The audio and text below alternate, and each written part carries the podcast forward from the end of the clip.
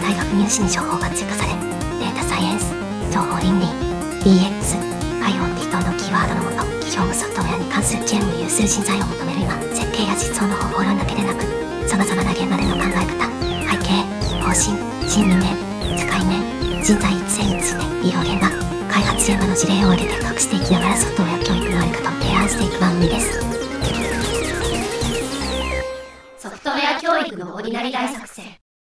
こんにちは、コイラボの岡田です。こんにちは、株式会社フォンドの藤田です。藤田さん、今回もよろしくお願いします。よろしくお願いします。はい、前回必ずと絶対の世界ということですごく面白いお話いただいたんですが、今回はどういったテーマでお話いただけるでしょうか。はい、えー、今回のテーマは大きくて小さいの世界です。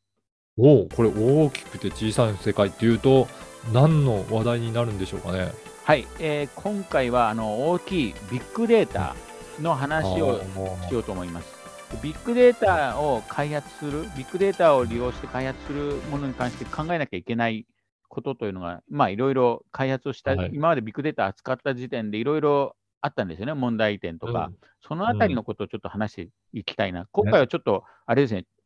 実装とか設計とかで考えなきゃいけないことで、ちょっとよりソフトウェアっぽい話になっていきます。はいねね、最近は本当にビッグデータ扱うような事例も増えてきたのかなと。世の中いろんなデータ取ってますもんね、はい、だからそうするとそこをどうやって分析して使えるものにしていくかっていうところが必要なんですけど、これにもやっぱり課題とかいっぱい潜んでいるということですかね。そうですね、えー、と最近ビッグデータはまあ一番使う理由は エーアイ ですよね、うんえー、今人気なのだと エーアイ の画像をいっぱい集めて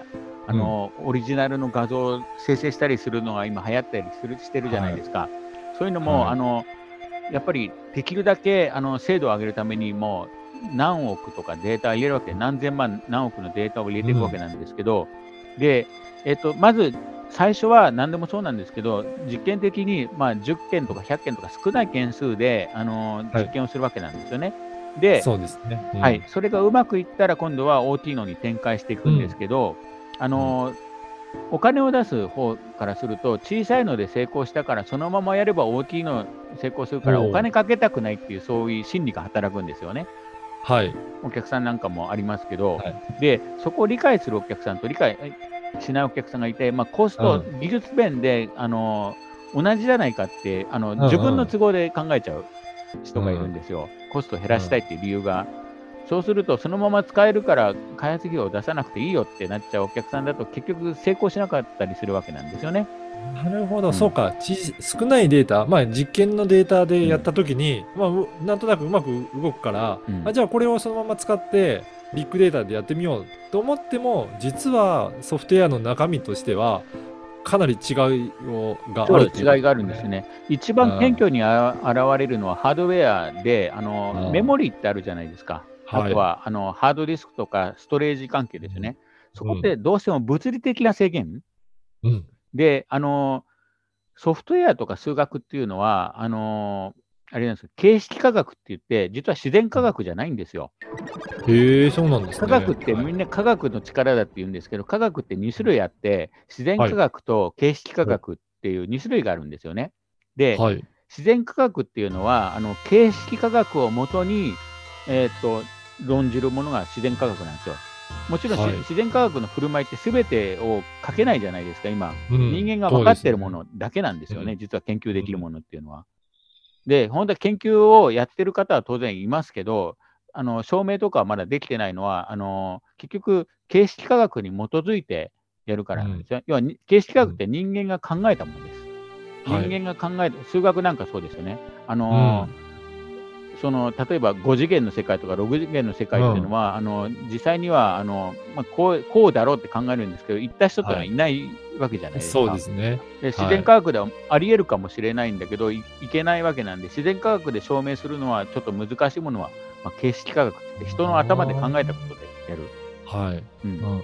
じゃあまさにコンピューターなんかその形式科学のことをよく使ってるってことですね。それよく使ってるって感じなんですけど、うん、ただ、うん、あの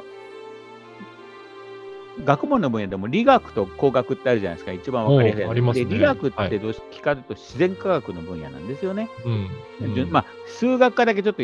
あの変わってて、うん、形式学だけをやる分野なんですけど、うん、それ以外の、あの理学の場合、あの基本的にはあの自然科学を中心に研究する学問なんですけど、はい、工学っていうのはあの、うん、形式科学とあのあれですね、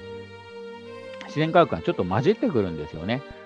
で、何を言うかというと、コンピューターもあの人の頭の中で考えるわけじゃなくて、実際にはあのハードウェアっていうのがあるんですね、機械がありまして、うんうんうん、そこの部分がどうしても物理的な制限があるんですよね。うん、そこの部分、要は自然科学があの絡んでくるところなんですけど、で、はい、まあちょっとあのなんかコメント臭いことをちょっと今語っちゃってますけど、まあ、具体的にも言いますと、あのメモリーとかハードディスクとか、うん、物理的制限があるものを扱うんで、どうしても無限にメモリーがあるわけじゃないんですよ。そうですね、はい、うん、でそうするとあの入れ物は決まってるのに、いきなり大きいものを入れちゃうと、ちっちゃいものの時ではうまくいったんだけど、大きいものだとはみ出たりするわけですね、うん、そうですね、うん、そうか、そこを想像せず、うん、まあ そうなんですよね、うまくいったから、その倍、何十倍、何百倍でもいくんじゃないかと思っても、うん、実際にはぶ物理的な、ハードウェア的な制限があるので、実際そんなにうまくはなかなかいかないっていうことなんですかね。そうなんですね。だからあのあよくいる社長さんとかコスト削減の世界にい る,、うん、いる方が多いので、はい、コスト削減の世界から見ると、ね、だからなんとかの観点っていうのは一つあるんですけど、観点ならまだいいんですよ。問題な観点じゃなくて、そのあの異世界にいる場合は問題なんですよ。そうか、絶対そうじゃなきゃいけないってなっちゃうわけなんですよ。前回ね出てきた絶対とかその世界とか、ね、世界観なんですよね。でそれもあの世界観の定義っていうのも、まあ、一種 の, あの形式科学なんですけど、うん、あのそれが成り立つ世界の人たちなら有効なんですけど、あのビッグデータを扱うとそこは成り立たない世界なんで、そこの世界の土俵には、うん、まあ、入れないんで、うん、まあ、そこの説明がこっちの世界に入ってきてくださいよって、ビッグデータを扱う世界扱わない世界だったら、まあ、コスト減らせばいいじゃんになるんですけど、うん、まあ、うん、結局はみあの結果としてはあのメモリーからはみ出て止まって終わりですよね、うん、そういうことなんですね。じゃあこれは全く別の概念としてビッグデータは扱っていかないといけないっていうことになるんですかね。えっと概念っていうか、結局でも現象としてはこれで自然科学が入るじゃないですか。で自然科学の制限下でやらなきゃいけないってポイントなんですよ、うん、はい、今までの、はい、必ず絶対の世界とかをあのビッグデータのこの、えー、と今前の予算でやったんだからやれっていう世界観があるわけなんですけど、それはあくまでもその人の形式科学、はい、その人の世界でやってんで、自然科学ってもう崩せないじゃないですか。僕らは自然科学、そうですよね、あの、そこの上で、上でいるんで、ね、やってますからね。そこは、うん、あの勝手に世界作れないんですよ、はい、でそこは合わせてあげなきゃいけないんですよね。そうか、うん、だからやっぱりそれを構想としては、まあ、うん、頭の中では作れるんだけど、うん、じ現実問題として実行しようと思ったら、そこも考慮した上でいろいろソフトウェアとか開発していく必要が出てくるっていうことですね。そうですね。だからあの例えばメモリーがちっちゃいんだったらあの、うん、メモリーを大きくするとか、はい、工夫はあると思うんですけど、ただだいたいもともと今の話だとコストが問題だったりするんで、本当そうですよね、メモリーなんか大きくできないよ、はい、その予算内でやれってなると、だいたい失敗するパターンになっていくんですよ。ああ、うん、なるほど。自然科学はね、なかなかこちらから合わせなきゃいけないっていうね、はい、問題があるんですよ。ああ、自然との戦いですよね。相当この今ね、いろいろな大手の企業、まあ Google とかそういった大手の企業なんかかなりビッグデータ扱ってますけど、はい、これ相当コストをかけて、そのハードウェイ的にも充実させてるっていうことなんですね。あの日本とあの予算の、うん、あの日本の政府とアメリカの一番の違い、うん、そこの予算のかけ方なんですよ。うん、あの Google なんかサーバーはもう壊れてもいいから、もうじゃんじゃんサーバーを用意してますよね。はい、で必要よりも倍以上用意するって感じなんですけど、日本の場合その、うんうん、そう規定しか用意しないですよね。うんうんうん、そうか、なんかそのあたりのどこに何にどれぐらいかかるかっていうところもしっかりやっぱり考えてやっていかないと、きっちりその制限内ぴったりにやっちゃうと余裕がないので、はい、実はそれ、はい、それが原因で動かないとかっていうこともあり得る。動かない、そうですね、余裕ですね。まあ大体単純計算で思ったやつのにばいぐらいは、まあ、あの、何ですか、簡単に言うと、あの、統計学でいうと正規分布ってありますよね。うん、で、はい、真ん中があの偏差値ごじゅう、あの偏差値でいうと、あれも正規分布なんですけど、うんはい、平均が真ん中がごじゅうじゃないですか。そうすると倍のひゃく、うん、偏差値ひゃくぐらいの学生はまあほとんどいないから、倍取っとけば、はい、まあ、大体優秀な人も大体偏差値ななじゅうごとかはちじゅうとかそんなもんじゃないですか。だからカバーできるんで、倍取っときゃカバーできるっていうのが大体統計学の理屈です。あ、はい、だからそのあたりも考慮した上で、はい、きっちりやるんではなくて、ある程度余裕を持った、うん、そういったところからやらなきゃいけないけど、でも企業からするとコストは削減したいっていう、そのあたりの狭間でうまくいく、うん、いかないとかが関わってくるっていうことなんですね。はい、でよくあの前も話し合ったんですけど、じゃあ、あの例えば偏差値ひゃくじゅうの人がいたら、うんうん、それはどうするんだって話なんですけど、うん、あの統計学ではその偏差値ひゃくじゅうって異常値なんで、うんうんうん、で、まあ、取り扱い、まあ、あの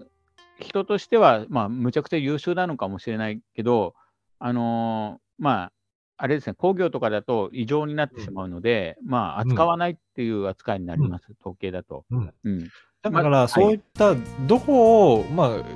ね、限界とするかっていうところも、まあ、コストも関係するかもしれないですけど、 そ, う、ね、そこの範囲をうまく考えていかないと、この大きくて小さいこういう世界っていうのはなかなかうまく制御できないっていうことですね。そうですね。範囲をちゃんと決める、